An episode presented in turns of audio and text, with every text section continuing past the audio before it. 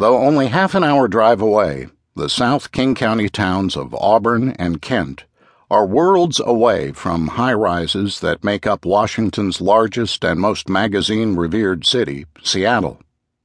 Ringed by the Olympics, the Cascades, and the waters of Puget Sound and sailboat specked Lake Washington, Seattle is as beautiful and as cosmopolitan as the Northwest gets. Art galleries, symphony, opera, and Nordstrom's home base. All of that is glitz and glamour. The milky glacial fed White River roars down from Mount Rainier to meet the meandering Green River near Auburn and Kent.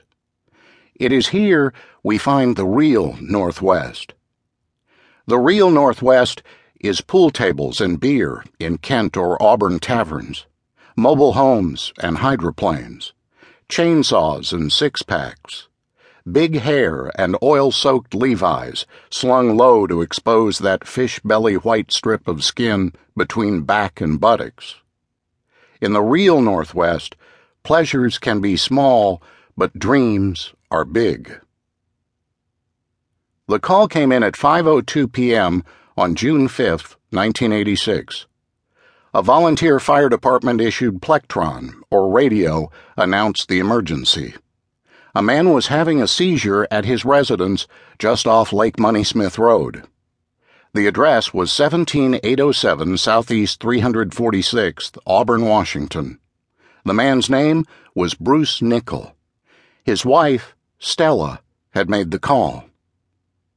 Lori and Bob Jewett were volunteer firefighters living at the station, saving for the purchase of a dream home in the wooded hills above Auburn. Lori's younger brother, Eric Oler, was living with his parents in their home just a couple hundred yards from the fire station located on the Kent Black Diamond Road. The tones of the plectron were the jolt that got them going, and they were close enough to respond quickly. They drove with lights flashing but sirens off. Such a ruckus was often unnecessary in the rural area that made up their district. The Jewetts and some other volunteers led the way in the white and orange aid car.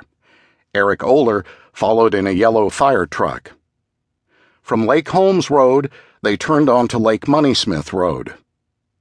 Though they were familiar enough with the area, and it was still light out, finding the address proved difficult. No street markers pointed the way, and the mailboxes were in a cluster far from any of the addresses displayed in reflective tape and magic markers.